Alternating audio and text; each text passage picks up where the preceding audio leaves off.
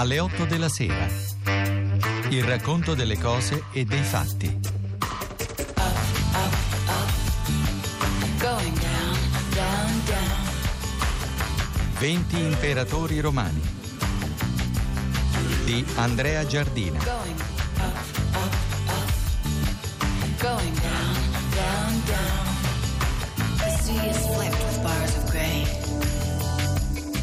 Nel primo pomeriggio del 24 gennaio del 41 d.C., l'imperatore Caligola cadde sotto i colpi di pugnale di un ufficiale della guardia pretoriana.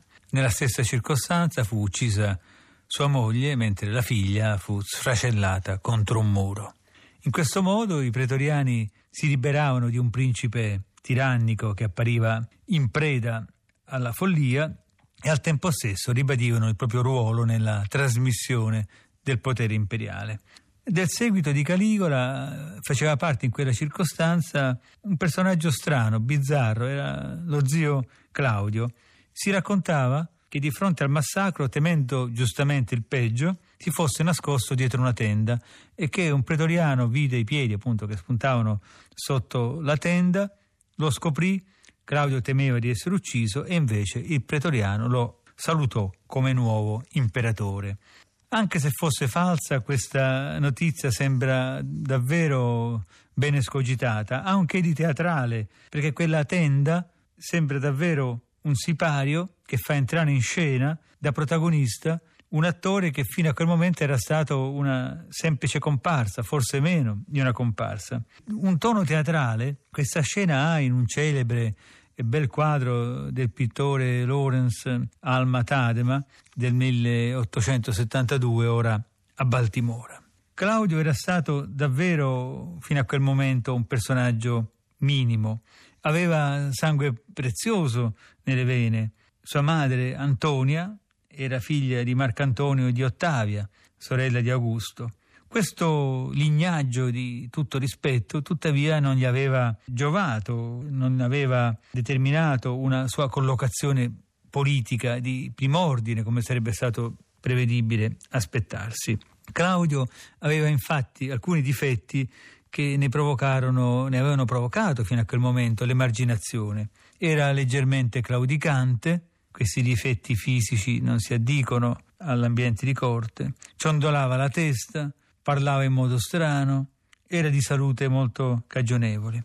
A giudicare dalle nostre fonti si può dire che i familiari non lo abbiano trattato con grande affetto. La madre lo aveva definito una caricatura d'uomo che la natura ha appena abbozzato. La nonna invece lo disprezzava apertamente e non gli rivolgeva mai le parole. Augusto, più umanamente, disse: Povero ragazzo, non ha fortuna. Perché i pretoriani lo innalzarono al trono?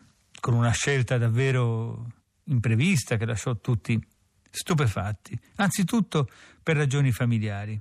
Dobbiamo tenere presente che i giuramenti di fedeltà, come quelli prestati dalla guardia pretoriana all'imperatore, avevano anche un che di arcaico, di tribale, erano rivolti alla famiglia, al clan. In virtù di questa fedeltà alla famiglia era doveroso che se ci si liberava di un despota o di un pazzo, come Caligola, il successore fosse cercato in primo luogo all'interno della famiglia stessa.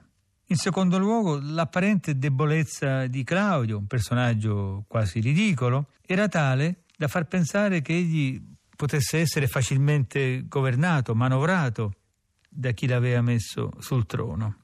Il Senato, che sembra che per qualche tempo dopo l'assassinio di Caligola discusse addirittura la possibilità di restaurare la vecchia Repubblica, non avrebbe mai perdonato a Claudio il modo in cui egli salì al trono, insomma il fatto che ne fosse indegno. E da questo rancore, da questa invidia, da questa gelosia dipende gran parte della cattiva reputazione di quest'uomo, Claudio, una reputazione che io considero largamente ingiusta e vedremo perché. Joyce, the devil take you. Nei lunghissimi anni di emarginazione, privo di cariche e di onori, Claudio si era dedicato, quasi come uno sfogo, insomma, agli studi e in particolare alle ricerche storiche e fu addirittura allievo di Livio. Da grande erudito studiò argomenti inconsueti, le antichità puliche e le antichità etrusche, su entrambe scrisse opere che purtroppo sono andate perdute. Questo è uno dei tanti lutti della cultura storica, il fatto che opere di questo genere, questo interesse, pensate, insomma, trattati sulle antichità puniche, sulle antichità etrusche, cose che sarebbero preziosissime per noi. Anche una volta salito al trono, la sua passione per la storia rimase sempre viva. Ogni volta che ne aveva l'occasione, nei discorsi pubblici o privati, faceva riferimenti storici. Era un'autentica mania, sembra che suscitava ovviamente commenti sarcastici, ma da quel poco che ci è rimasto possiamo dire che l'erudizione di Claudio era tutt'altro che dilettantesca, era davvero notevole. Un caso fortunato ha voluto che ci pervenisse, inciso su due lastre di bronzo trovate nella città di Lione, parte di un discorso tenuto in Senato dall'imperatore Claudio nell'anno 48 d.C. Qual era la circostanza? L'imperatore prese la parola per convincere i senatori ad aprire i loro ranghi ad alcuni cittadini romani appartenenti a città della Gallia cosiddetta Comata, la Gallia transalpina, le tre Gallie. Si trattava di appartenenti alle elite romane di quella provincia. Siccome era un erudito, Claudio in quell'occasione tenne un discorso che io reputo coerente ed efficace, anche se numerosi studiosi contemporanei ritengono il contrario. Claudio affermò che fin dalle origini Roma era stata una città aperta, insomma cercò di individuare uno stile della storia romana. Dice che a re nati a Roma si erano succeduti re provenienti dall'esterno, dai Sabini, dagli Etruschi o addirittura da terre lontane, come Tarquinio Prisco che aveva sangue per metà greco.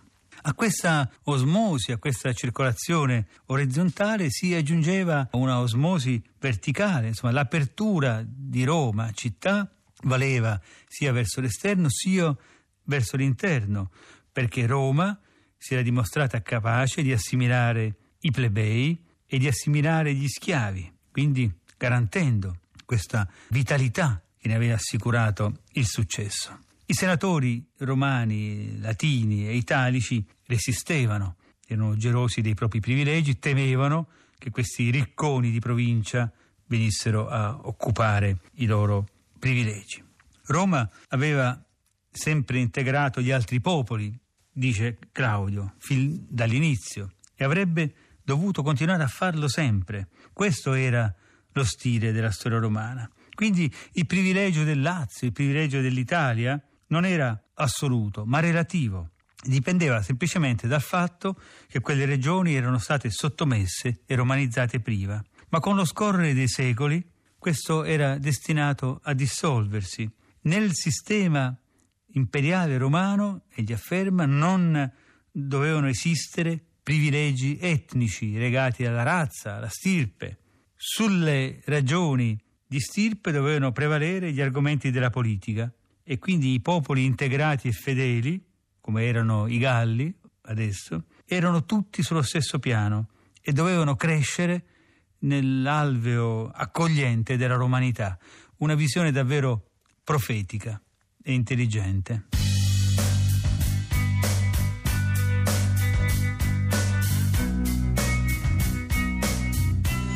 I ricchi cittadini romani della Gallia Comata furono dunque accolti in Senato come voleva l'imperatore Claudio, una visione appunto profetica e lungimirante la sua.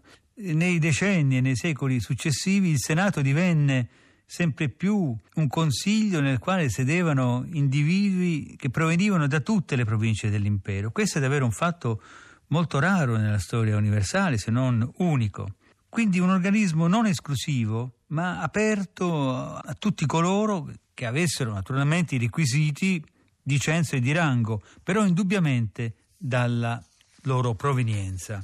Il grande storico Ronald Syme ha affermato che forse l'impero britannico sarebbe durato più a lungo se gli inglesi avessero imparato a cooptare gli abitanti delle colonie come facevano i romani, posso aggiungere se avessero seguito la lezione dell'imperatore Claudio. Nel 1776, egli afferma, il re Giorgio III avrebbe forse potuto evitare la rivoluzione americana ammettendo George Washington nella Camera dei Lord, Benjamin Franklin nella Royal Academy e nominando Patrick Henry governatore della Virginia. È un'idea che merita di essere presa in considerazione perché la storia si fa anche con i sé. Oltre che ad ammettere in Senato le aristocrazie di provincia, l'imperatore favorì la concessione della cittadinanza romana a singoli individui o a intere comunità. Molti storici moderni ritengono che egli sia stato tutto sommato un buon amministratore, attento per esempio al problema degli approvvigionamenti, delle infrastrutture, infaticabile nell'amministrazione della giustizia. Insomma, se era un imbecille questo, quest'uomo, come ritenevano i familiari e come ritengono alcuni autori antichi, era davvero un imbecille capace e di genio. Claudio fu fortemente criticato dai contemporanei perché diede un immenso potere ad alcuni liberti imperiali. I più famosi hanno nomi che dicono molto, eh, perlomeno agli storici, Callisto, Pallante, Narcisso, di cui si servì come ministri. I liberti erano individui di origini umilissime che i gentiluomini romani definivano senz'altro spregevoli e che ora si trovavano ad amministrare addirittura settori vitali dell'impero. Alcuni storici moderni hanno visto in questa caratteristica del governo dell'imperatore Claudio un tratto di modernità. In che senso? Perché sostengono che egli avrebbe creato in tal modo una sorta di burocrazia. In sostanza avrebbe anticipato l'esperienza dello Stato moderno in Europa. Questo giudizio e questa analogia, a mio avviso, non potrebbero essere più ingannevoli. Claudio agiva semmai seguendo la tradizione romana l'antica tradizione romana. I ricchi padri di famiglia avevano da sempre l'abitudine di utilizzare i loro liberti, persone di fiducia, come amministratori, per esempio, del proprio patrimonio, come segretari, come uomini di fiducia. Quindi invece di, di rivelarci un Claudio sovrano premoderno, l'uso dei liberti imperiali ci rivela, a ben guardare, un tratto di arcaismo, l'impero romano non è lo Stato moderno e Claudio non è un sovrano moderno, non avrebbe potuto esserlo. Mi rendo conto di aver proposto fino a questo momento forse un ritratto troppo positivo dell'imperatore Claudio, insomma certamente può capitare di esagerare quando è necessario riequilibrare giudizi troppo negativi, troppo faziosi perché riduttivi. Vedrò di correggermi fra poco.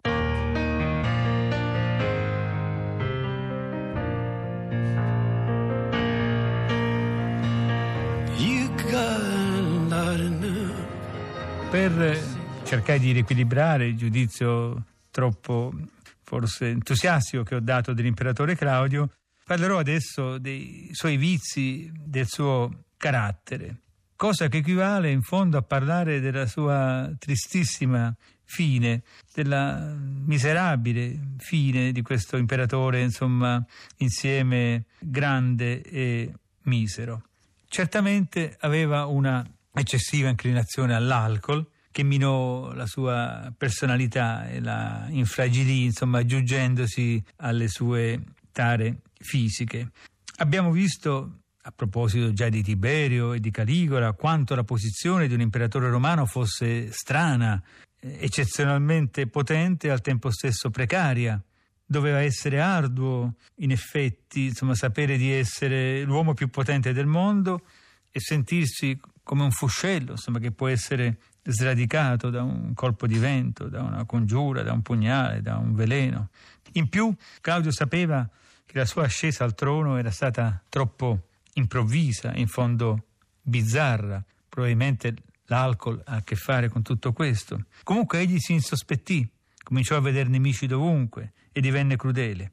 Alcuni nemici, veri nemici, furono abbattuti con ferocia, ma caddero anche vittime innocenti accusate ingiustamente per le solite rivalità di corte. Ma più dell'alcol gli furono fatali le donne e in particolare la terza, moglie, Valeria Messalina, e la quarta, Giulia Agrippina.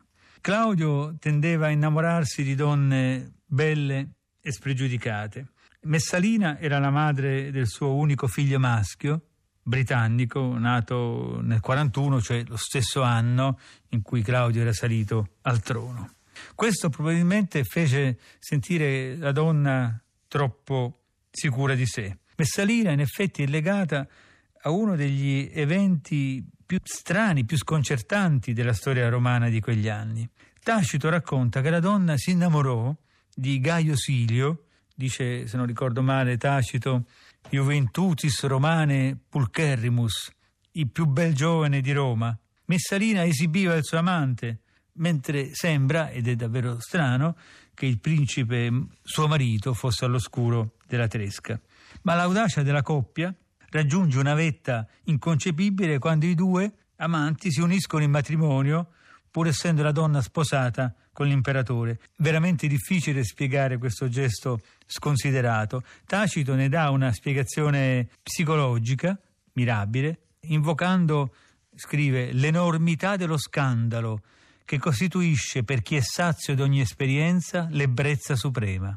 Come è facile immaginare, la vicenda si conclude con una strage, anche se sembra che Claudio fosse restio fino all'ultimo a uccidere la moglie. Tra le varie pretendenti, dopo questo epilogo tragico, prevale Agrippina, la cosiddetta Agrippina minore, una delle donne più nobili della nobiltà romana, bellissima, astuta. Con Agrippina non si scherzava, con Messalina sì, ma con Agrippina non. Lo dice perfettamente Tacito. Da quel momento lo Stato risultò completamente cambiato, tutto si muoveva al cenno di una donna e non una donna che come Messalina, per lascivia, giocherellava con la politica di Roma. Agrippina aveva un figlio, Lucio Domiziano Barbo, il futuro imperatore Nerone, e il suo unico scopo era far sì che suo figlio prevalesse sul figlio naturale di Claudio, su britannico.